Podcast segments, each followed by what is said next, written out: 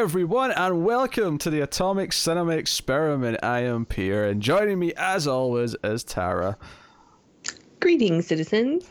This is a science fiction movie podcast. Every episode we get together, we talk about a movie that we watched. This episode is a 1950s movie. It is called simply The Blob. Dun dun dun. oh, you want me to do the theme song? only if you, only if you insist. Dun dun dun dun dun dun dun dun dun dun. Beware of the blob. very, very upbeat opening music. I, I, have seen this movie before, but it's been a while, and I, I did not remember this music. Uh, I, I'd remembered a couple of the big set pieces, but not this opening music. That was, it almost felt like it was going to shout tequila at one point, and you know, kind of that. But it's very upbeat. Yeah. Yeah, uh, very odd. So we'll start spoiler free as we always do. Uh, we'll give you a warning before we go into spoilers. Uh, so that is that is what we'll do. Um, yeah. So the blob, the premise is simple: an alien, you know, little little meteor, uh, or at least seemingly a meteor lands, and inside there is a, a, a goo substance that then attaches itself to someone and then consumes them and then starts to absorb more and more things and people until it gets big and it's you know it's this unstoppable, unkillable blob. I mean, they titled the movie perfectly. I mean, what else would you call mm-hmm. this thing? It's a blob. it had another name for a while. They wanted to call it the Glob, but I think that was like a cartoon or something, so that was already copyrighted, so they had to change it. Here's the thing: so, so you say that, and I say, "Oh, glob sounds stupid. Why would they call it glob?" I'm wondering, do you think blob was a regular word that people used when this movie came? Was, was is this movie why we say blob? Hmm, I don't know. Maybe because uh, is that why? If it, you say the word blob, I think of pink gooey thing. Yes, so that is basically the movie. Obviously, notably, uh, stars uh, a younger Steve McQueen, although not as young as this movie wants to pretend he is. No. Uh, I will say that he's the oldest teenager ever. He's supposed to be a teenager, and I swear he's pushing thirty. I think he's twenty-seven. Yeah, yeah. He... And the female lead too. I think she's like twenty-five or close to. Yeah, I'm just going to see what, when he was born here. 1930. Yeah, I mean, did the movie come out 1957? 58. Yeah, so when they shot Came it. out 58, but it was filmed yeah. in 57. Yeah, so he was probably 27 when they shot it. Um, mm. He does not look remotely like a teenager. He he looks like a fully grown man who's already starting to go grey. He had a little bit of grey at the side of his hair. oh, I didn't notice any grey.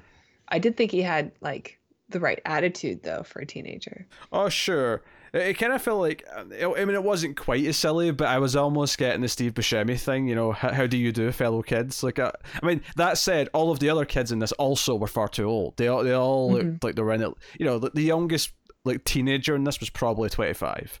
Like, like. Um, I don't, I don't think so. I think the um, the the dark haired guy who also drives the car. I think he's pretty young. Uh, I think he was uh, actually a teenager. Okay, I listened to the commentary. Wait, did you watch it twice? Yeah. Oh, there you go. I know. Oh, fancy. I asked for an extra day, and this is what you get. yes, we're recording this a day later than we usually do. Um, I I have the Criterion Blu-ray. If I have it right here, I'll hold it up. I'll show the show the world. Your Criterion has two commentary tracks on it. Does it? Let's have a look.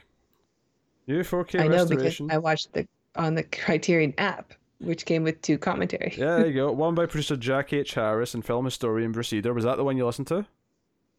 Um, actually, I listened to both because I listened to them while I was driving. I didn't watch it. I watched it once. Oh, you listened to it, and then the I listened okay. to the commentary tracks while I was driving. Very, very fancy. Uh, I suppose when you've just watched it the night before, though, it's fresh in your head. You don't necessarily need to see. yeah, happening. I don't need to yeah. see it again. Uh, so very fancy. So you're coming at us then with a lot of trivia, presumably, because you, you sat and listened to a film historian tell you about it for ninety minutes. It was mostly the producer, and like every twenty minutes, the historian would chime in for like five minutes because the the commentary tracks that were recorded a lot uh, earlier than when the Criterion Collection was released. Ah, they were recorded for the Laserdisc or whatever back in like the mid nineties. Yeah, probably. Yeah. Or for like the anniversary editions. Yeah, no, that's pretty common. Sometimes you find that some of these commentaries are actually quite old now. Like I, if you if you listen to the original Ridley Scott Alien commentary, that was actually recorded in like 1999. So AVP didn't even exist yet. So when he's like he's talking about plans for the future, although notably on that 1999 commentary, what he says that he thinks the aliens came from is actually Mm-hmm. kind of what happens in Prometheus in terms of what it sets up. So the idea was in his head for a long time. I, I mean, good or bad, like that's what he wanted to do for like 20 years. So Bad. yeah, it's bad. Well, the idea that they're, they're a biological like like uh weapon of mass destruction, that idea I like on its own, but everything else I don't. Yeah, I mean, a, a lot of the ideas from Prometheus I like. It's just the Yeah. execution I don't like. yeah, it's the script and the everything else. Yeah. Uh, so. hey, we'll do it. We'll do it at some Sorry, point. fans. We'll do it at some point, right? The Alien franchise is definitely on the to-do list. Don't worry.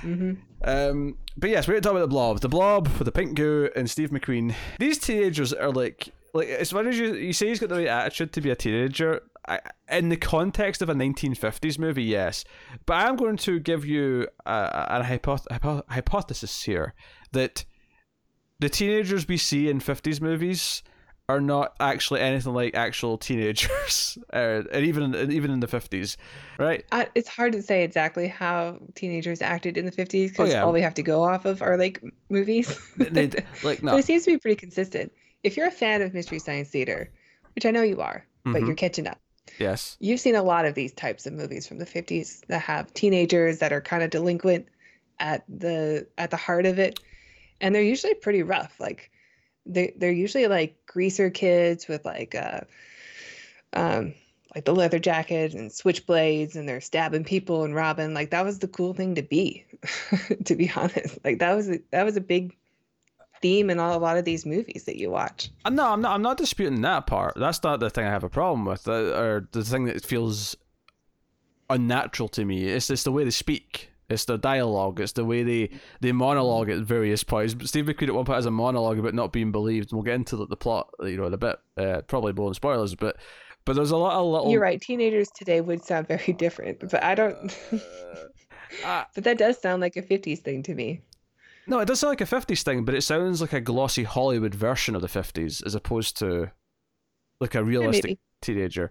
Um, basically, what I'm saying is, is that I don't buy that the teenagers we see in movies up until like the 70s when things got a bit grittier and more realistic. Like, I don't buy the teenagers we see in movies were actually kind of good representations of what teenagers were at the time.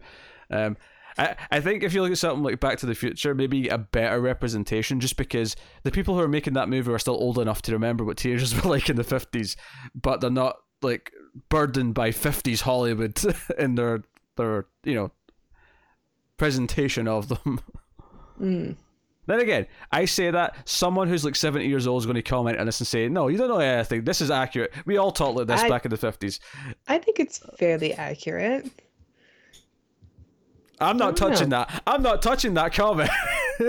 I know you're set. You're set. You're laying a trap. That is a trap. To to quote Mad Max Fury Road, that's bait. hmm I don't, I don't know. Like I, I have seen a lot of these types of films, like the like horror midnight special movies that get played on MST3K, and there is a ton of like beatniks and um, just like horror at Party Beach, and it's all like juvenile delinquent films, and they're pretty characteristic of these. But these seem like not so bad kids. That's all like kids who are trying to be Yeah, that's like that's just kind what of they see in, in the movies, but they're they're really kind of nice. But like the the town still looks down on them because they're, well, yeah, that, that's teenagers. They haven't had to go to World War II and get hardened. right. That's what I'm trying to say. like they're, they're still so nice to each other. Like they're so pleasant and friendly. Like I don't know. I never, I never get the sense that they're actually this. Listen, I don't want to sound like I'm actually complaining here because I'm not actually like complaining about the un like realistic teenagers in like movies like this. It, it has a charm to it. There's like a '50s charm to this movie. Um, in the way that the characters talk to each other, it's not really a critique so much as it's just an observation of it. It's the first type of movie like this that we've done, and I feel like I just wanted to bring it up that these teenagers just don't make me think of like kids at all. And part of that is that most of them are in their twenties, uh, and in some cases nearer their thirties. Like it's just the way it is. Like you know, Steve McQueen, like just he doesn't feel like a kid in this at all to me. But I like Steve McQueen in this. I I think I mean yeah, he doesn't look like a kid, but he's got such like a I don't know, like a, a like an energy, you know, because he really did race cars and like do crazy stuff, and he he he lived like he was gonna, like he was never gonna die, every day, and of course that eventually caught up with him when he got cancer. But like, it's it it's uh he he had like a teenager mentality and I think even in the in the movie, like, yeah, clearly he doesn't look like a teenager, but he he still kind of pulls off the attitude okay. I sure. I don't know if I'm ready to agree with that, but I don't know. I don't know if I'm ready. It's like watching um um oh Frank Langella as Richard Nixon. Like he doesn't look anything or sound anything like Richard Nixon in the movie Frost Nixon, but you still kind of buy it, you know, because he got he has the attitude right. He's got the right dialogue and the confidence that he's Richard Nixon when he sits in the chair and does the interview, and you're like, that's that's Nixon. mm-hmm. Yes. Okay. but you actually know what Nixon's like, though, so you can make an accurate like opinion on that. You can. Oh, there it is. There's the joke. I'm glad you held on to it. That wasn't a joke. That wasn't an age joke. no, we all know what Nixon's like. There's tons of footage of him. He's been done in movies multiple times. That was not an age joke. Oh, okay. I know Nixon well enough to, to know if someone's doing a good impression. Like, I'm not even American. I know what teenagers are like. Not they have a lot more energy than I do. Not 50s teenagers. Okay. I'm just saying that I, I just like and again, it's not a critique. I actually I like the movie quite a bit. I've not I've not asked Tara if she likes it yet, but I, I mean I enjoy this movie quite a bit. It's got a charm to it. It's got a, a good 50s mm-hmm. B movie, uh, sort of love, sort of you know sheen over it, which makes it hard to critique really anything in it because it's just so fun to watch. But like. You know, I'm you know I'm going to look at it critically and say here's things that don't quite add up or feel right. Um, and, and I'll fight you, and then the comments will be on my side, just like every week. I, just, I just, I don't. that, that, that's kind of, I guess, extends beyond the teenagers, but I feel like this type of movie, none of the characters feel like real people to me. They all feel kind of like cat movie characters, in that they all feel kind of just like they exist purely for the purpose of what they are in the movie and nothing else. Um, There's some nice little character details that we get though. Yeah, like caricatures. That make them like they make them feel a bit more real than maybe other B movies that we would watch from this time. More more caricature details. Like I feel like you know a, a really good film, like you know from this era. I mean, take, take your pick. I don't know like Seven Samurai. that's weird. Why am I comparing the Blob to Seven Samurai? That's that's unfair. But like, and that, that's a really bad example as well because it's a different language, so I can't really necessarily critique the the intricacies of the like the portrayal of people. It's quite in the same way. Um, but you know, like like this is definitely a B movie because the characters are kind of thin. They're just kind of fodder for what the plot is. Um, and I feel like the all of the characters, the adult characters included, are like the characters in this movie kind of but just accept things and believe things like without like proof at certain points. Now, not right away, of course. There's a lot of the plot that's about like no one believing Steve McQueen that he's seen something that he's he's mm-hmm. you know. And luckily, his character's name is also Steve, so it's going to be easy to remember. There's never really any proof. Like people just kind of start believing him eventually. Uh, they have to kind of trust them. and maybe that could be something interesting. Like if you were doing a deeper movie, you could do something about how it really becomes about someone having to take a leap of faith on him and not just assume he's being a rascal or whatever.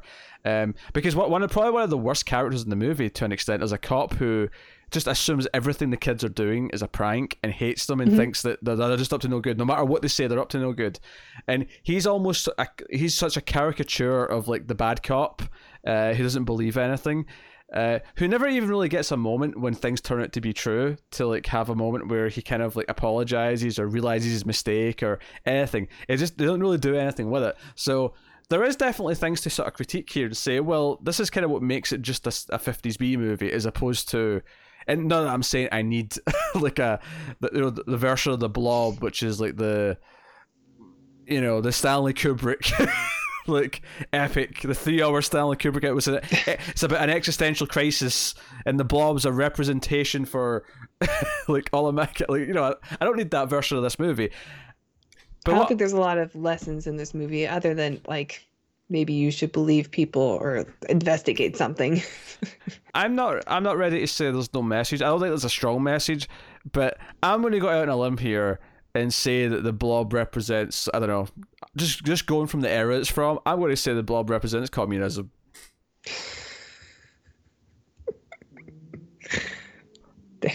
There's a good thesis paper. Yeah. I'm just I was going to say it. It's, it's from the 50s. It's the the timing's right. Yeah. Okay. It's consuming people. That, that, wasn't on any of the commentary tracks I listened to. I, am cracking. Okay, first of all, I'm cracking a joke, and secondly, we can come up with our own things that don't have to be corroborated with mm, the commentary the tracks. well, since you've listened to the commentary, Miss yes. Fancy Pants. Oh, I'm the fancy pants after you showed off your Criterion Blu-ray. Which you haven't even used apparently. Oh. Not listening to the commentary tracks. Look, I have multiple things to review, like a day. I ain't got time to listen to the commentary tracks, alright? Well, good thing I'm here. Yes, good thing you're here. Tara, did you enjoy the movie? Yes, I did. I like this movie. I've seen it many times before. I, I do still enjoy watching it. It is a fun B movie sci fi uh, it does kind of slow down for a little bit, and but I do like the characters. I like all the quirky little details they have, and um, mm-hmm. well, I like the monster. the monster's really good. So we need to talk about Blob, Blob, Blobby effects is what I'm going to call it. Not special effects, not visual effects. Blobby effects. Uh, I just I, I imagine them having like just like tubs of jello or like gelatine and mixed with some I don't know if they made like something specific. It's um it's silicone and and like dye. I don't know what kind of dye they use, but sil- it's well, it's silicone. I assumed there was something different in each one because like you know there's a scene where like it comes like through like a grate and it's like oozing through all of them. I felt like that was more of a mm-hmm. liquid that one, so they could do that. Um, but yeah, maybe. I, I know the where it's like you see it moving around and stuff. That's all just silicone. Yes, where where, where it's the titular blob. Mm-hmm. Yes, uh, I will say. I mean, obviously, when you're looking at movies in the past, you don't judge visual effects and special effects, you know, in the same way you do modern stuff. Uh, and in some cases, that's not necessarily a bad thing anyway, because sometimes they have a nice charm to them or, or whatever. I will say the one thing that stuck out to me in this though is aging really poorly. Is there's some shots towards the end when it's bigger, where the, instead of having miniatures of like the buildings like that it's on, it was just like painted buildings on like a yeah, flat surface. It's all animated. yeah, it, it looked really bad, and it, it, yeah, I would obviously forgive a lot, but like, there's no reason why this couldn't have been miniatures. Or there's no reason why in 1958 they couldn't have had miniatures for this scene. Well, I mean, it was a pretty low budget movie. Maybe yeah. they just didn't have the ability to do it. Yeah, no, that's fair. Like, I, am not going to rag on it too hard for it, but it was definitely stuck out to me. I mean, it's only like maybe three or four shots, but like they really stuck out. It was like, oh, geez, all of a sudden that entire street's just a flat surface. I think one of the things that really stands out about the movie right away is that so many of these types of films you're used to seeing in like black and white, mm. kind of like the movie that you see them watching in the movie The Blob, like at the theater. And the fact that this is all in like like it's very pretty. It's a pretty looking movie. It's got a lot of color to it and but it's the type of movie that you expect to be pretty cheaply made and made in black and white. But they went through some studio that um, is like a Christian based uh, like movie production. like they only ever make Christian movies, but they made this horror movie because I, I don't know, I don't know the reason. Um, and which is kind of odd because there's like no Christian themes in this whole movie or religious themes at all. yeah, not really. in this movie, not even like a mention, not even a church that they go to to hide in or something. Yeah, there's not even like one character who, I, I don't know, like.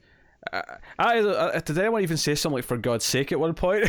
like maybe maybe Yeah, someone like, did. Really, there's nothing in it that has anything to do Yeah. with religion. And it was odd. just like a, a cheap, fun sci-fi sci-fi movie that they wanted to make some money on. But this studio only ever filmed in color, so they were able to make this cheap movie that normally you would see in like the black and white screen, and like look really nice, which is effective, I think, for the actual monster that we get for the film too. Yeah, because he's got he's got a color to him, so it looks it looks good. I, I think it's got its upsides and its downsides. Um, one of the downsides of movies uh, being in color from this era, especially a, in a cheaper movie, is that a lot of the outside stuff's not shot outside. They're shot in a set, and Mhm. Not the Yeah, there's like weird random spotlights in the middle of night. yeah. Well, it's, it's not so much that you can't tell in black and white that they're in sets when they're they're in. Like, you know, there's like I'm, I'm thinking specifically locations where they're just like there's some bushes behind them. and They might be out in the, the forest, or they're just outside the house and there's just some like bushes and then the house, and it's like this is clearly uh, on a sound stage, and. It, for some reason, it is a lot more obvious in color. It- It's kind of the same with effects. Actually, there's a lot of. Uh, you've seen the mist, right? Mhm. Well, there's a black and white version of that, and the movie was kind of originally supposed to be in black and white, but the studio wouldn't let them do it because you know modern movies and all that. But one of the things that's really interesting about watching the black and white, which is the the director's preferred version, is that uh, the CGI actually looks way better because because it helps hide a lot of it. Uh, it helps hide a lot of the fakeness of it. Um, and I think one of the things that was sticking out to me is just how obvious some of this stuff was on a soundstage. It's like, and it's fine, not, it doesn't bother me, but like it really stuck out to me. It's like, oh, this is clearly not outside. Like I can just tell. It's, everything about it just feels inside. Uh, Yeah. and I I just I couldn't help but wonder, like you know, I, I think the the fact that it's in color was kind of adding to that, and like you know, may, maybe this was before they, they they sort of started adjusting to shoot for color so that it would hide yeah, more I mean, it. you could tell there's like scenes where like they're obviously driving at night, mm-hmm. but like the headlights aren't on the car. Stuff like that. yeah, just just movie stuff like that. Um, but yeah, the movie has a charm to it. Like I think because obviously they can't show that much of the blob in this movie, basing the movie around the idea of uh like this this one teenager you know, quote unquote, sees something happen with the blob, and a lot of the movie, and uh, we- we are talking a lot here. We're talking like, you know, he maybe sees this happen at the 15, 20 minute mark, and then up until probably like over an hour into the movie, maybe even a bit more than that, it's really just about no one really believing him and him trying to prove that something's going on.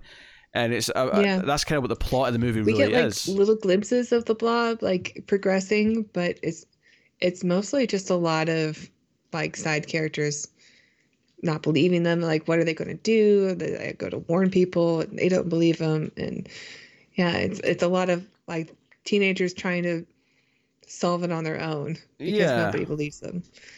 Which you know, I, I love teenagers try to solve, st- or even kids in general try to solve stuff on their own. It's this, you know, it's a stranger. We don't really get to see the a lot of the- are- The blob, the monster during this time, Yeah, of course. which does slow things down quite a bit. Which of course, but that's the thing. Like, I actually think it's a good plot device to, to make it be about him trying to prove that it's real and that something's happening and no one Mhm. believes him. And like I say, I think they could go further with it and make it really be the the story of the movie. I don't think it ever quite goes that far. It's it kind of it's it's it's, it's kind of thin enough that it kind of just does feel like it's there to fill the time until it's time for the the last fifteen minutes where we get to have all the effects because.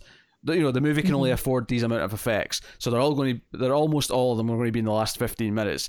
So we have to have plot to, you know, Which is pretty great. I really love the end of Oh yeah, movie. yeah. But we have to fill up time to get to that point because we're not a feature length movie if we're not over sixty minutes. Uh, Yeah. So we have to fill up time, and that's what the plot became. Uh, I wish to take it further. I wish there was a few more drafts of the script. I wish that I wish they really made it be about like him really like. Like, because eventually it's about someone kind of ta- taking the leap of faith and sort of believing him. But I, I wish that was a bigger deal. I wish it was a bigger moment that someone chose to believe him, and because I, could see that being feeling like a, feeling like a big deal if it was handled right.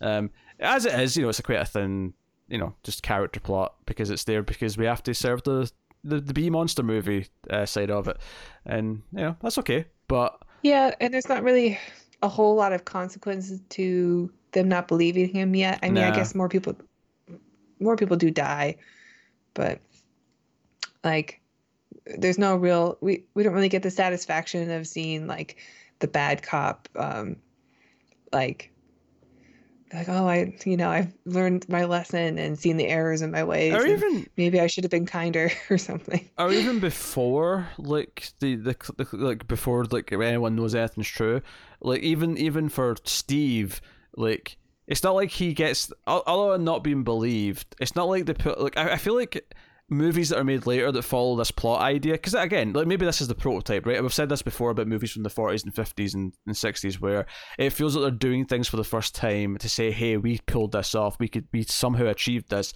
And then later movies actually took those ideas and made them deeper and gave them more weight and so on and so on i Have wonder you seen the later version of the Blob? I haven't seen the 80s version of the Blob. No, uh, that's something we'll have to do in the near future. Uh, but like, but just this plot idea of like the character not being believed. Like, I feel like movies made later with this would have him be like actually locked in a jail cell at some point. So someone would have to really believe him to break him out, so that they could go and solve the big dangerous thing that's coming. You know, whether that's a serial killer or a monster or or whatever. Like. There's so many like sort of extrapolated beats to this plot that I've seen done in movies from later that this one feels very like simple by comparison, and that's not necessarily a bad thing. I again like I, I don't want a lot of what I'm saying to sound like I'm critiquing things. It's more just like what like what we've said before about some of these other movies that this is a great prototype for what like a whole genre uh, or even just a character archetype could could become uh, later Yeah. on. I like these kind these simple B movie storylines. Like it's obviously made because they wanted to make a science fiction film and also these types of teen movies were making money. So that's more of like the reason why there's these um like teens are the star of this monster film. Teenagers Yeah. in quotes. But um it yeah, I don't I, I certainly I understand what you're saying. Like if it's made today, we'd want to have it more layered than what it is. Um but you know, we we still appreciate when movies go back to simpler plot lines also. Oh, sure. I mean, hell, one- of the complaints I have about modern movies is that sometimes they're, they're too complex and they try to cram too much story in, and it, it, it yeah, and then it feels preachy or like they're just Oscar baity or something or Well- just too complex. uh, uh, convoluted is the word I'd use. Uh, Yeah. some movies just end up being too convoluted with too many twists Things and get turns. muddled and the message is just gone like in the movie The Joker. Uh, I'm not going to argue with that example, um, but like, this is almost like the, the opposite end, right? Where it's it's to. I mean, admittedly, I prefer this end than the, the convoluted end. Admittedly, I'll take the simple over the Joker. Um, No man, you just don't get it. He's mad at society. Oh dear. Um. Speaking of Best Picture nominations, Oh god. Here we go. when, when I went and saw um, Once Upon a Time in Hollywood and Damian Lewis played Steve McQueen, I remember thinking, Damian Lewis, that's a bit of a stretch.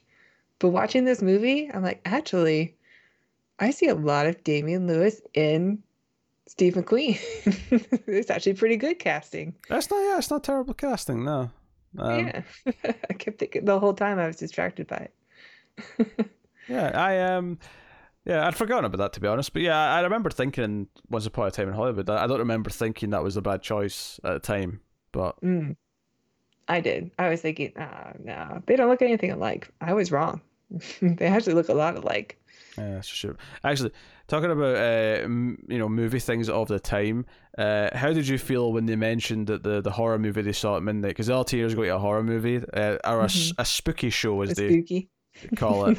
uh, they mentioned a that. spooky show. Yeah, and that apparently that is what the what the term was for. Oh, really? Because even on the marquee when it comes out, it's like midnight spooky movie. Well, like How how did you feel when they said that the price of their ticket was eighty cents? Oh, I know. Eighty cents. Could you imagine pick, getting into a movie for less than a dollar? You know, I think movie ticket prices maybe should be adjusted for the type of film you're watching. Maybe it'll get more people to see like cheaper films if it was a cheap ticket. Yeah, the, the the danger with that is though is that all of a sudden the Marvel movies are going to be like twenty dollars a ticket. So, because that's the premium. Um, but now, now you're right. Like maybe maybe a low budget. Maybe there should like the current tier is fine for the big budget stuff, but maybe have like a you know like a thirty percent discount for your the, your low budget indie fare. Yeah. Um, I can I can see it. I can see it. Although the the sad truth is is that it might not actually attract anyone else, and the exact same people go to see it, and it makes less money as a result, and therefore is even less successful than it, than it would have been otherwise. because people spent more money on their Marvel tickets and now they can't afford the cheap other ticket. Now, even if they don't put the price of the other ones up, just like you know, it won't attract anyone new. It'll just attract the exact same people, and they'll make less money because no one else went to see it. Mm, Maybe. That's that's that's the worry. That's the worry I have because not enough people go to see interesting cinema. The convenience theaters don't play any of the, the movies that I'm excited for, like the low budget ones. Yeah, no, I know that pain. I know that pain. Uh, but hey, it is what it is. The Blob, though, the Blob. We should probably start uh, spoilers or something soon. Let's that- get into it. At that point, all right. So let me take this time to thank our Patreon producers before we start the spoiler section. So thank you to David Short, Alison M. Fordyce, Cindy Palacios, and Tyler Hess. Uh, they're all patrons at the twenty dollar or above tier, but they don't have to be. You don't have to be a patron at that tier, do you, Tara? Uh, no, if you like the channel, you like what we do, and you want to support the channel, you can go to patreon.com slash TV and donating donating as little as one dollar per month will get you bonus episodes of the Ace. You can check out more B movies, um, like uh, like Timecop or Judge Dredd from the '90s, or Transfer Saga, um, Robo Vampire. That one was pretty rough. And we have a bunch of David Carradine films in the works, so so check those out. yes. Uh, so full, full spoilers then for for the Blob. Um, I mean, that was a whole lot to spoil outside of maybe how they beat it. But because everyone, this is the thing. This, this is kind of how you. This is kind of one of these these cop out things that it's fine. Again, it's fine. It's, it's a fifties B movie. Just go with it. But like, there's not a single like. Well, I suppose the Doctor's kind of a proper character, and he dies because other than him, though, mm-hmm. everyone who gets killed is like just someone who we meet in the scene where they're killed. It's just a random townsperson. You know, it's a mechanic here. Or it's a you know a film. You know, the projectionist there. Or, that, that's Yeah, that's true. Although, like, the ending does set up like the situation where it, it seems like everybody's doomed, which, you know, the stakes were really high for those possible deaths. And, you know, for for a moment I did forget what happened when I watched it previously. So I did feel the dread there. Oh sure, yeah. I mean that ending's that ending. I mean the actual final like sort of thing is you know the final sort of set piece, if you will, is is fairly well done. Um, Yeah. But at the same time, though, I'm not going to praise it too much for that because if it hadn't done that, then then what's supposed to end the movie then? Like it has to put those main characters in danger because otherwise, like if if those Yeah, if, I know, but it was just like the Toy Story 3 moment where I'm just like, wait, do they not get out of this? Do I Oh, not sure. remember? Oh, of course they do. There is no way in hell there was ever a chance of them not getting out of it in this movie. I don't know. I, well, I I doubted myself for a moment. You know, it, they really did, did seem like they were stuck. And like it's it's a movie from the time where all the credits are at the beginning. So when you look and you're like, there's only three minutes left. what are they gonna do? I, I, you know, I think I checked the time at one point, and there was literally like just over one minute left, and I'm like, "Wait, I've not resolved this shit. This is going to feel rushed. what the hell?" Um, but yeah, so yeah, the big thing at the end is that is that once they finally convince everyone that it's real and they see it, because they because they're, like, everyone's being cynical, they're checking the the, the the the store, the grocery store. Which, by the way, like, how did they get in there exactly? It was closed, but they just kind of go oh in. no, the the door, the automatic door opened up because they went to go grab the dog, and um, they were surprised because the door wasn't locked. They just the automatic door Okay. opened. They're like, wait, it's supposed to be closed at this hour. Yeah, because I thought that was strange. I thought that, but fair enough. Uh, no, because they're all checking there because they, they they encountered it in there, and you know I did kind of like that the scene in there. You know when, when Steve McQueen sort of jumps up on top of the the, the uh you know the, the, the the shelving, and I Joe, Joe was funny about it is that my first thought when they went in there is a big stack of Ritz uh, crackers, and I went, oh Ritz has been around since the fifties. Holy shit! I did look at the design also. Yeah. I'm like, oh, the design was so different back then. Yeah, I mean, honestly, it's not just it's not really product placement either. It's just free advertising for for Ritz Cracker. Oh, I don't know. I don't know. Product placement's been a thing for a long time.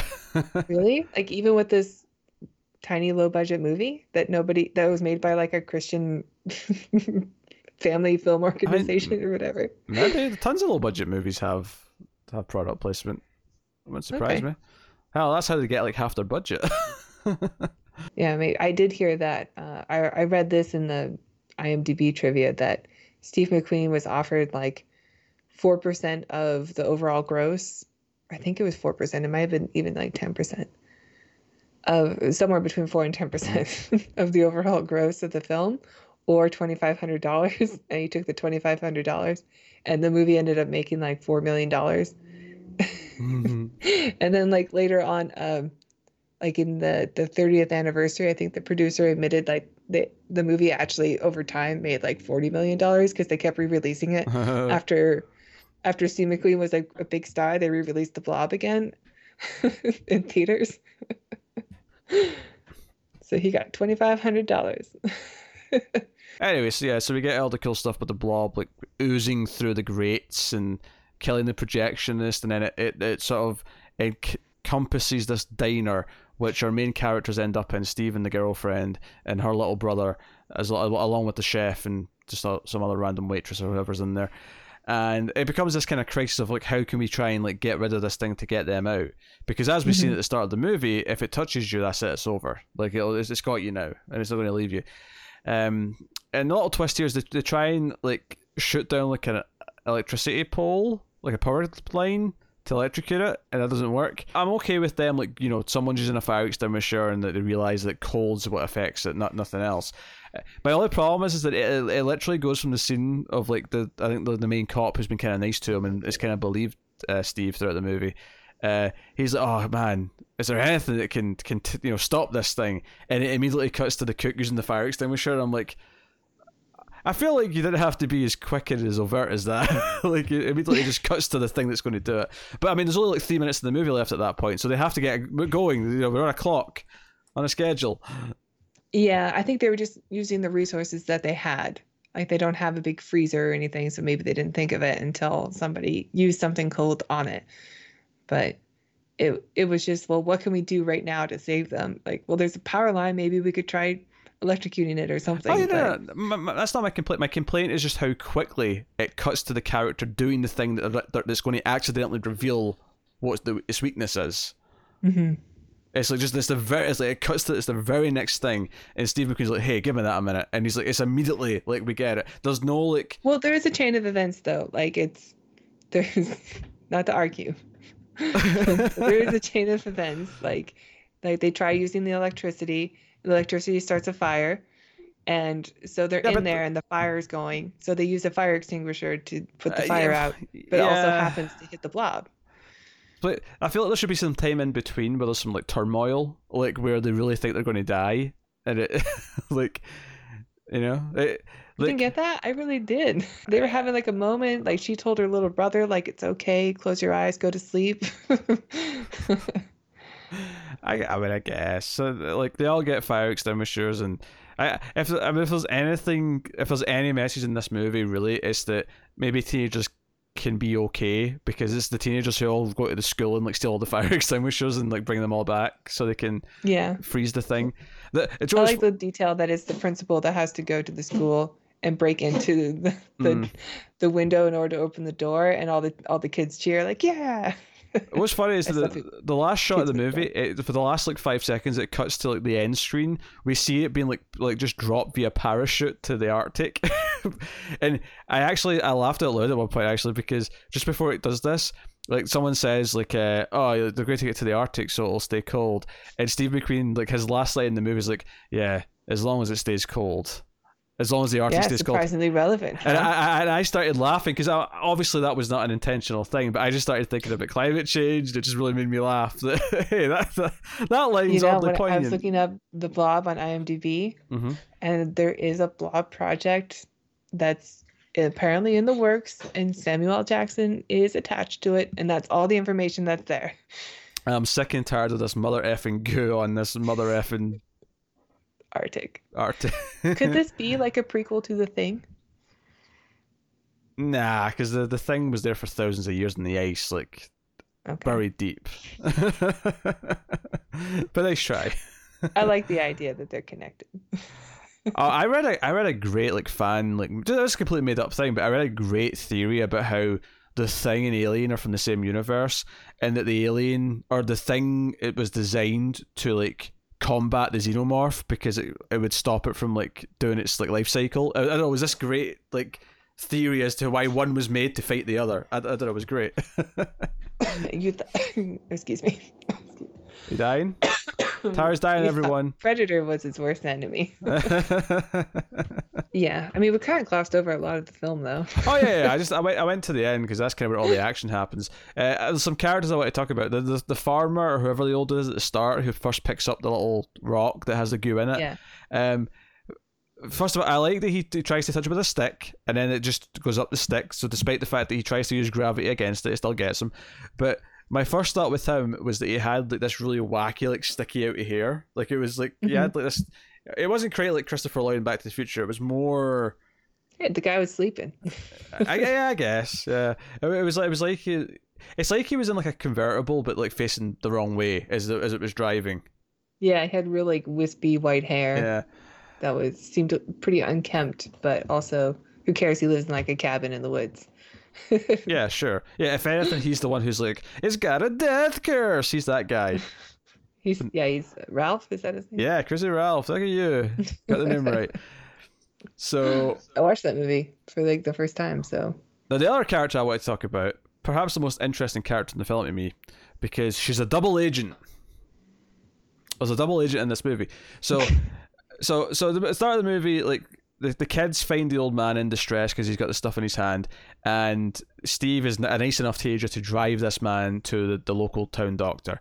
Uh, what, one of the small things I do like in movies like this that sort of give you the small town vibe is that even though we don't necessarily get to meet a lot of the characters in the town, or get to know them that well. There's something about the way they talk about the other characters where they, you know, they'll, they'll reference characters who everyone knows, and it gives you that vibe that everyone knows everyone in this town. Therefore, it's a small town. yeah, this really does feel like a small a small town. Uh, It's one, it's one of those simple little things because I, I love movies set in small towns. It's just it's perfect for sci-fi and horror. But they um I agree. they they take him to the, the doctor. They leave him there, and the doctor's like, "This stuff's weird. Can you guys go back out to the the the, the, the meteor crash site and check Yeah. you know check it out for me?" And they agree to go, so they go.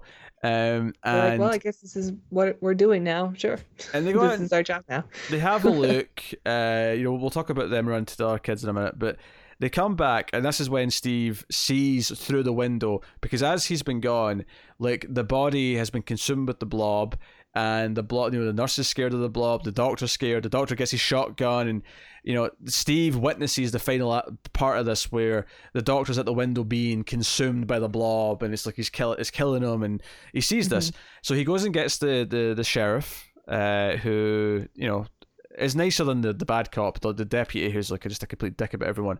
But he they come they both him and the bad cop come with them back to this the doctor's house, his you know where he works from, and they look around and they're they're, they're checking the crime scene. It's like oh there's a gun here and it's been fired. We can tell it's been fired, but there's no you know like bullet holes or anywhere or whatever. Mhm. And in walks this neighbor, this old woman in her in her you know in her bathrobe. Uh, I think her hair's on a roller as well. Maybe I can't remember, but that's that, that's the perfect Probably. visual. And she, she's she's got an opinion on every single thing that anyone that says right. Well, it's the kids or the cops. She's the worst. You know, the, the kids will say, "Well, no, I saw this," and uh, you know, I and she's like, "Well, she doesn't even look at the kids. Like she only looks at the cops. yeah, but like they say, like, oh, like he, you know, he's going to leave. We can't contact. It's like, well, he was going to go on his way out, and he phone. I heard him phone at this time. He's like, yeah, but like, let's, let's see if his car's there. He's like, well, he might not take the car because sometimes he goes with someone else's car, and the car's still here. Like, she has a response, no matter how many things they point out that could indicate that there is some sort of foul play, that there is something going on, and that he has mm-hmm. genuinely missing. She's got an answer to disprove why there's nothing going on. She's determined to shoot down every idea. And the only reasonable idea that I can come up with is that she, for some reason, is working for the blob and wants to keep the suspicion at bay for the time being. I think she just doesn't trust. That's funny, but I think she just doesn't trust the teenagers. I'm, I'm so I'm so glad you you wanted to let me know it was funny before you moved on and poo-pooed it. Yeah. I, I think she was just like clearly not going to let the teenagers be right. Like they're just here to to mess this with the cops and the townsfolk because the cops pulled them over earlier, and this is just a kids being kids. mhm. see. Here's my And they came over here and they tried to probably steal some drugs or something. The blob, mess the, the place up. The blob has a second ability that we, you know, that isn't expanded upon in this movie. This is the only hint of it. And if it was a sequel, they might have, you know, went into this in greater detail. But the blob can just put a little bit of the blob in someone, right? And that will like control them like a like a drone. They'll be like mind controlled and they'll She work was for the wearing a blob. red dress. Yes, yes. She's got, she's she's got just a little bit of blob stuck somewhere. I, I don't want to theorize as to where, but she's got some blob stuck somewhere, right? Mm. and she's actually, even without realizing it, she's under the control of the blob. Maybe, you know, It's like the the pink goo in the um, Ghostbusters sequel. pick your orifice. I don't, I don't know where the blob is sticking, but there's there's some blob somewhere. Could be up her nose, could be in her ear, could be in her mouth. Okay. I'll stop there. I'll stop there. But I'm sure you can imagine a few other crevices. I, can't do a Christopher Walken impression. You know that scene in Pulp Fiction where he's talking about the watch, and then he just mm-hmm. goes, "He shoved up his ass," like that, right? yeah. Ba- Basically, Up that's ass. that's how the blob controls people. Is that it gets the blob up the ass, and then it controls them from there, like almost like a puppet. Maybe It's- that is the '80s version. I haven't seen it in a long it's time. it's like a, f- a finger puppet. There's just blob like up and like just controlling people. Oh God. I like that the blob like starts off clear and then as it, it devours people it gets more and more red. That's pretty cool. Uh, The movie's like eight minutes long, Tara. I need to, I need to fill this review out with some nonsense. Okay, we're here to have fun. Success. Although if you are interested in that subject, um, there is a Stephen King movie you might like Which called Dreamcatcher. oh, I've not I've not seen Dreamcatcher. Okay, I unfortunately saw it in the theater. Um, so not good. It's surprisingly similar to uh, what you were talking about. Ah, you see, not that silly. Apparently, Stephen King, loaded, fueled with you know a mountain of cocaine, uh, also had a similar idea. You're right. You and Stephen King mixed with cocaine could come up with the same creative um, choices. Okay, what would you like to talk about next? What would you like to talk about next? I actually really like the way the movie opens with uh with the farmer character. It like it it almost starts off as a like something you would get in um like an 80s horror film. Sure. It reminded me of. Um and uh and when you see the the, the meteor like I don't know. It's it's cool. It's it's pretty cool looking. Like I like I like uh I like watching these types of mystery science theater esque films, but with so much style and color and like the people who were making the movie really did care about the movie and think they were making something good. Hmm. I think it starts off strong. I, I don't think it's a little bit in the middle, but like picks I- up again and then has a really I great thought- ending. I have to pick up something there. You, the way you phrased something there was notable. You said Hmm. they they think they were making something good. that implies that they weren't. Well, no, like they, they really believed in what they were making. You know, like so many of the movies that you watched from the time that were just they seem to be just let's make this to make money. But this okay. really Yeah. felt like something they, they wanted to make. I have a lot of fun with the movie. The movie's quite cozy. Like it feels like you're you're sort of where you're putting on like a warm blanket, or it's comfort food because it's it's kind of yeah, it's simple Yeah, and it's it's a like- food meal. and it's, it's it's all the stuff that I've said. It's all, all the little critiques I've made about characters not feeling like real people, uh, and that's kind of true across the board. Uh, you know, whether it's the the farm at the start, or whether it's the the doctor, or uh, the, the the parents of the kids feel a bit off, or the mechanic who gets killed, who tries to tell his like you know boss or colleague to go on his hunting trip with him, and to just lie to his wife and say that you, your uncle died or something. I'm like His wife would know. find out. Yeah, his wife would be able to figure out if that was a lie or not. That's not something you could, you know, that just Yeah. Weird, weird, uh, weird, Or the uh, beat. the the guy who's responding to the siren and like puts on one outfit and then a different siren starts, so he takes that off and puts on his other like outfit, his volunteer firefighter. That's right. Yeah, that's such a weird moment. Yeah, this old man wakes up. He's like, "Oh, this is air raid." Oh wait, no, no, that's changed to this, and it's like, "Oh, what, what, what do I wear? I don't what, know what to wear. what helmet do I wear?" Oh, siren. I wonder if that's like a critique of of women not being able to figure out what what to wear.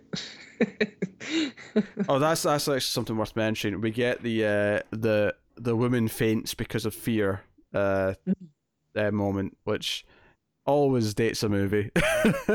Yeah. Oh no! I saw something scary. Ah, I must faint. She has to be carried out in someone's arms. or even the even the nurse in the beginning, like she doesn't she doesn't faint, but she like easily trips Mm. and it is just inhaled by the blob. Yeah, it's like, oh, I can't move. I did like the effect of seeing um, the doctor in the window where you can't quite tell what's going on, but he's like half consumed Yeah, by the blob. the darkness. It's only a brief second that you get to see him. Yeah, the darkness helps it a lot. Like it's one of those things where you have this, you know, it's just this, this, this the Jaws thing. Like, okay, your your animatronic shark looks kind of fake. Well, show as little of it as possible, and that's how you get around it. Yeah, y- but it is enough to give you an idea. Yeah. Because it's so quick, you have to fill in the rest, and it's like, uh, it's pretty good. I don't know. No, that works really well. I, I think that's good. Um, you know, like the whole the whole like siren thing where they wake everyone up to say, "Hey, there's something dangerous. We have to solve this." You know, like I almost felt like I, I almost felt there should be an angry mob being like, "Yo, woke us all out of bed." This teenager woke us all out of bed to tell us about a monster Mhm. when he has no proof yet. There's literally no proof that anything's going on. Like the cop comes and kind of believes him, and then of course the the theater thing happens, and I, I almost wondered like it's nice that the cop wants to believe him, but it's it's almost I almost felt like the more correct way for the scene to go because they hadn't built up enough why the cop would believe him. It was just kind of like maybe like no, we should have everyone not believe him, be mad at him, and then as they try to leave, maybe that's when the big blob, you know, everyone starts running out of the theater because they're terrified because this thing's coming for them. Like Yeah, Yeah. so the whole town knows, and it's not just like these kids yeah, waking us up. Like you think it would be a felony or something to to to blow an air raid horn Yeah. siren. I imagine it probably is. I, I, although admittedly, once it was proven it was real, they probably like no, no, fair use. that was Yeah, a fair use was- of the horn. That was after because they they did that for the well no no because they did that for the grocery store because they thought it was still in there Yeah, but it's, and, it's, it's well, and, and they're it- still at the grocery store when they, the people come out of the theater. Yeah, so so it's like yeah, so it was still right that he rang it. Like this thing that he was talking about still exists. It showed up. Mhm. It's not like it was a week later. Right, Yeah. right. Uh, because they're I all think, it's, I think it's also pretty clever to use. I don't know if it was done before this movie or not, but to to use like the movie theater as a setting for your your big kill at the end, where it's coming through the projection, Uh, like, and everyone there is watching a horror movie at midnight, like probably how people are watching The Blob at the time. Yeah, I have no idea if this was the first time they had like a big scene in the movie theater as they were watching a movie. I I don't know, but yeah, no, it's an Like, of effective. course, they're watching the movie that's the same kind of genre of The Blob, and I don't know. I thought it was kind of a cute thing to do. Hmm. Bela Lugosi movie as well, uh, Mhm. which they mentioned a couple times. Daughters of Horror or something. Yeah, I haven't seen it. I have to admit, I have not seen that one. I haven't seen that. I know who Bela Lugosi is. Pull the strings. Peter doesn't get that reference. it's from Ed Wood. Uh, well, I was going to take a wild guess and say it's from Mystery Science Theater episode, but ap- apparently I've been proven wrong. So fair enough. Um, yeah, I've no, I've not watched Ed Wood yet, and yeah, Yep. yeah. But what does that mean? Does that mean I'm being I'm threatened? pretty sure you told me you were going to watch it. I did no such thing. How dare you? uh-huh. Pull up my text. Filthy, filthy lies. Do not believe her lies. Thank you very much. I want to, you know, you don't have a Twitter underneath your your uh, image on the video. There, I'm just gonna have to put the word liar just uh, just there. Important thing is, I know the truth. Filthy liar. That's what it'll say Hmm. with an arrow pointing Fake up the way. news. I will say this: I appreciate. So, so after they get sent home, after the, the the investigation into the doctor's office turns up nothing, and their parents come to get them. Uh, and they're, they're sent home. They, like you know, Steve's like, "Hey, sneak out afterwards, and we'll go and actually find this thing because it's just dangerous, and we believe it's real." And they sneak out of the house. I will admit, I was impressed that they, they had the and this is what's it's, it's one of the things I expected them to get wrong is that he says okay let's get the car and he goes to the, the, the garage and he lifts up the door and I thought wait if you if you start a car in your own driveway like everyone in the house is going to hear it. Like the cars are loud. Uh, Yeah. but to their credit no they, they just wheel it out. They just he takes off the brakes and he just rolls it out out the driveway until they're around the corner. Yeah, that that scene was taken from real life. what what? Real thing what does that mean? What do you mean? Did the director sneak out of his house as a teenager? Like, what, what's going on? I don't know if it was the director or the producer, but yeah, somebody said that this is a thing that was taken from real life. Like even when he's opening up the garage door, like he in the in the film you can hear a truck go by. Mm. So they waited for a truck to go by before they opened it, so you couldn't tell where the sound was coming from. Mm, Yeah, very good, very good. it's shady Um, yeah. trouble. Do you know what's so funny to me though? This is just because of the, the dress of the time, but like, uh, the the girl in particular, because because guys, I mean, obviously fashion has changed, and you can tell like a fifties looking like man's like set of clothes versus like a modern day one, but it's still pretty much the same thing. Like guys will wear t-shirts and jeans, or maybe a jacket, or or whatever, right? Mhm. Um, but the the girl is in like this fifties dress that's really kind of like thick and wide for like, you know, Yeah, Well, poodle skirt. yeah. Um, and I just I, I laughed really hard at the idea of her sneaking out the house. This is she still sneaks out the house in this dress. Like I get why she's on the date in that dress in the first place, but even when she's sneaking out the house at night, she still got Well, this. she was sneaking out until her like super loud little brother was on the stairwell. I'm like, you don't basically have. shouting at her. All I can Where think. are you going? I, I, I was the worst. I was just thinking to myself though, like you don't have like a more covert like attire that you could switch to, you know, just some Mm. something a bit Yeah. more comfortable. Her ninja outfit. I, maybe just a like a narrower skirt, if not some. some I know that thing definitely pants. swishes. Yeah. it's just a thought, just a, just a thought. Um, but you know, hey, uh, I mean that's basically the movie. Like we kind of went out of order because we all over the place. Because the actually, that's the other thing. They go to like because uh, the only person who's seen anything is Steve McQueen, right? And him and his girlfriend, uh, when they sneak out, like, "Hey, what about we go to get the other guys? You know, the guys that challenged them to the, the race at the start." And the, but then it turns out they're quite friendly with it anyway. And they, they invite them to the, the, the horror movie at midnight, but they Well, don't go. They become friends with him after because the cop pulls them over and he doesn't rat them out. Yes, yes. Uh, but they they go to the, the movie theater and like come in and say we have to come out. and support important, and they, they take a bit of convincing because they want to watch the movie. So they but they eventually all come outside so they can talk to him. And he tells them, like, "Hey, there's something that killed the doc, and there's a monster, and we have to do something about it." Like e- even this, like all of all of these people just sort of like believe him and start mm-hmm. helping him. Like I'm like, why? Why do you believe him? What the hell? Like, what? he's offered you nothing. He's offered you no proof whatsoever. Yeah, uh, I mean that's true. I guess it's a bit of a stretch, but like, it's also just kids, the teenagers sticking up for each other. I don't know. Teenagers don't stick up for each other. Goonies never say die. oh dear. Uh, well, again, I- I'm not complaining. I, you know, it's charming. It's kind of fun. Uh, I, I I like the, the, the effects for the most part, barring the, the, the drawn like buildings when the, the blob's really big. Uh, I like I all the kind of like it. I like all the blob squeezing through things. Uh, I like the problem solving. I like him trying to prove himself right. I wish he did more with some of these things, but it's a fun little movie uh, that I think is, uh, you know, it's got its charm. I like that it stays confined to a small town. Also, it never yeah, like, like gets the military involved or becomes like a world thing. Yeah, imagine it was this movie, but like right as they're on the phone, like when they're trying to like when, when it's on the diner, there's a scene where he's on the phone. It just cuts to the White House, and the president's like making a call, nuke the town.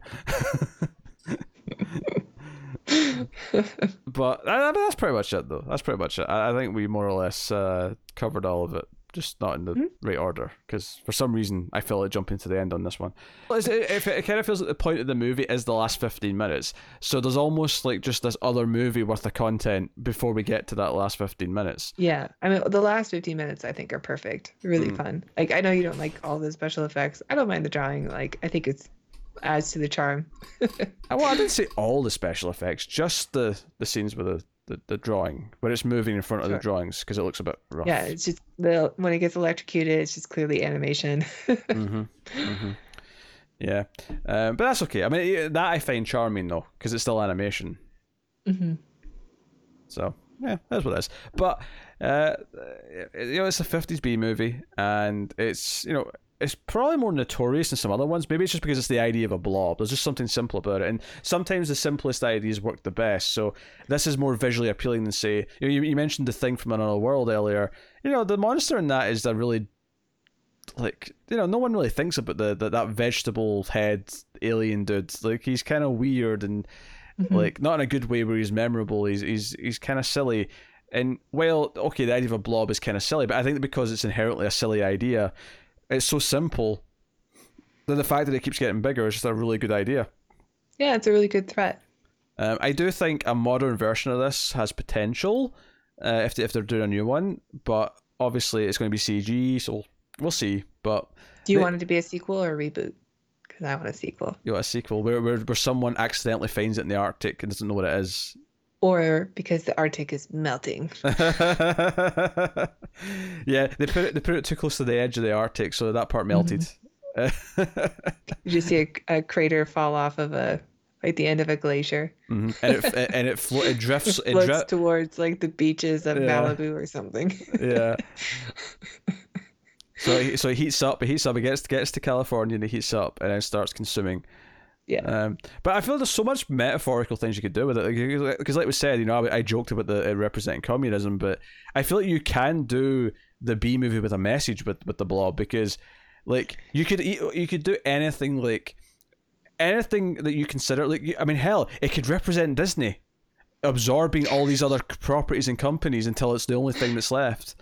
Yeah and ruining the yeah. movie industry. You could totally do I guess that. Zombie movies are kind of like that too. Just it, it, as it consumes people, it gets the horde of the zombie and the threat That's becomes true. larger. And to be and to, to, to their credit, zombie movies almost always do have that that subtext. You know, mm-hmm. whereas this one I don't really think has much of a subtext. But you know, from the very first of what we consider the modern zombie movie, which is Night of the Living Dead, that movie is rich with subtext. That movie is you know. Mm-hmm I had a blast sitting down and like analyzing that because it's, it's just it's you know it's so rich with ideas and commentary and okay so uh, what are you, what are you rating then uh, the blob?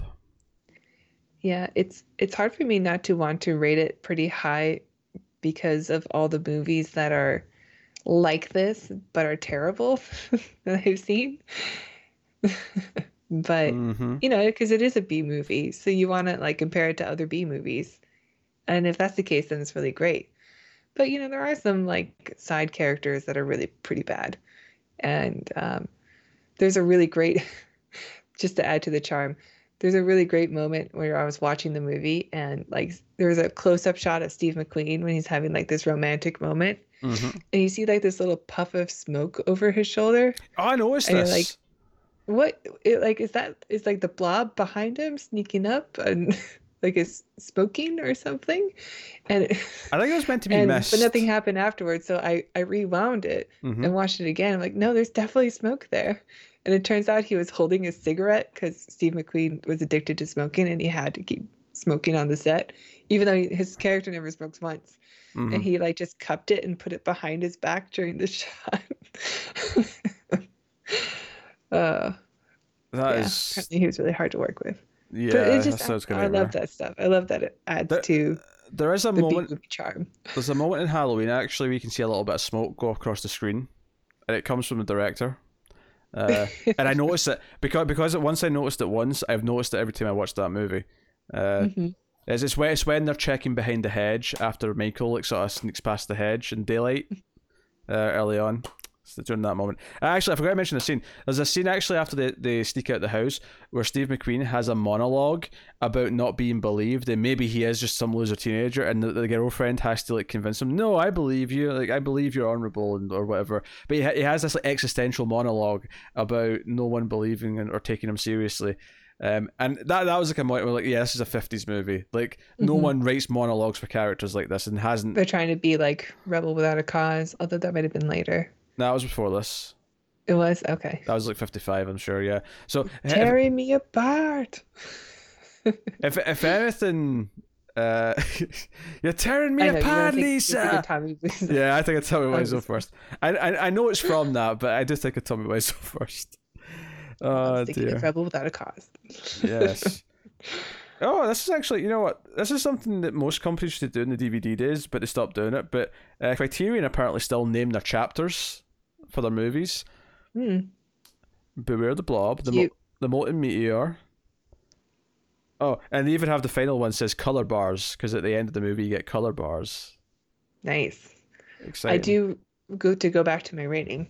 Yes. I do really like the accidental ominous message of the ending where they they freeze them and put him in Antarctica and then Steve McQueen has that line of saying, so long as there's still ice in Antarctica or something, Yeah, I, I think it says we'll all be safe. And then it goes to the end question mark. like it's super ominous, right? And anyway, I I do have nostalgia for this movie. I watched it a lot as a kid and it's it's fun. Like even the bad parts kind of have their charm and uh I, I think this movie is is just above good. So I'm going to give it an 8 cuz I think it's great. I even rhymed a little bit. My rating for this is a very solid seven out of ten. I think it's a good, good fun B movie. Uh, likable, you know, cast for the most part. It's got that small town fifties kind of charm. Doesn't feel realistic, but it feels like fifties movie uh, style, and I find comfort in that. Even though I sat and nitpicked at it, because hey, we're going to sit here and talk about it for like an hour or whatever. Like I, I'm going to have to sit and like prod at it and make fun of it and do that because that's what I do with some movies. Anyway, that has been the Atomic Cinema Experiment about the blob. What are we doing next week? That's a good question. That's something we should have actually spoken about because uh, the, the answer to that will actually might go either way. it's one Okay. of it's one of two things. Say both and then we'll edit out the one that's not it. I already have so much editing to do in this one. Uh, what's one more thing? All right, let me check. Let me check and see what's coming. You're an absolute nightmare sometimes. You know that. hmm Mm. But an excellent co-host. Eh, Mm, we'll see. We'll see. That's my Larry David. Don't you go Larry David on me. I just watched the curb, a curb episode last night. I'm now officially halfway done a season nine. Catch up on I know, I know. We're either doing Prospect What is or that?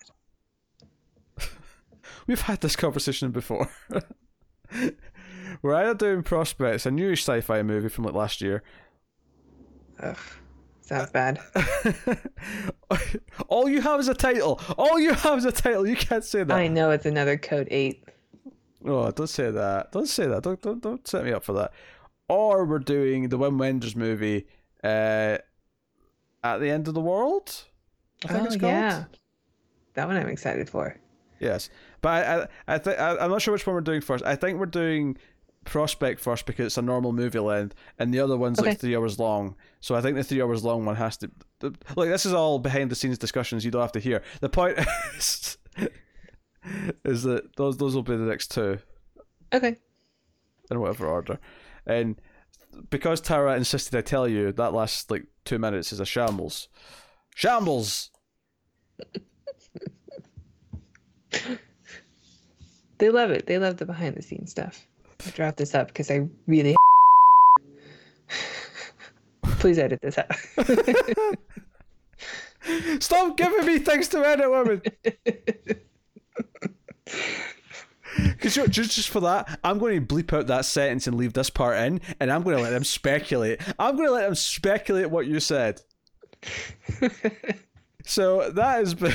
I really have to walk my dog. That's oh yeah, sure, sure that that fits into that bleep section.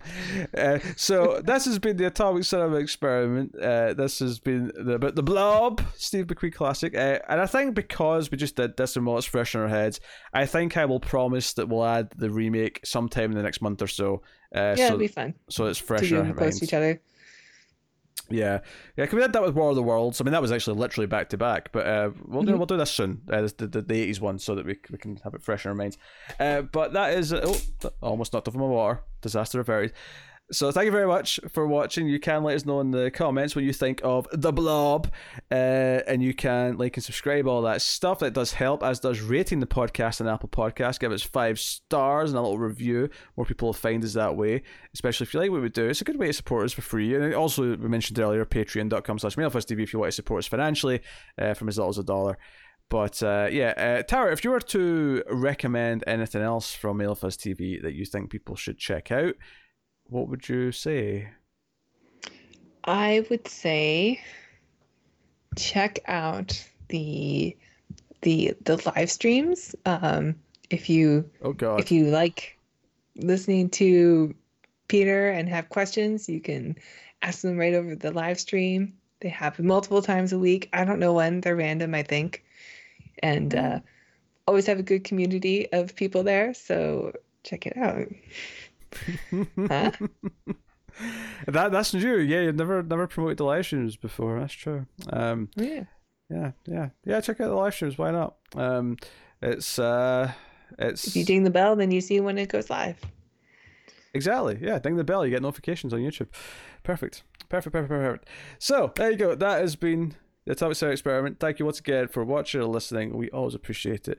Keep watching TV. Get no, that's the wrong show. Oh, what's going on? This is Tara's fault. She's she's gave me like five things to edit out of this, and it's it's it's I really need you to wrap this up. throw me for, for a loop.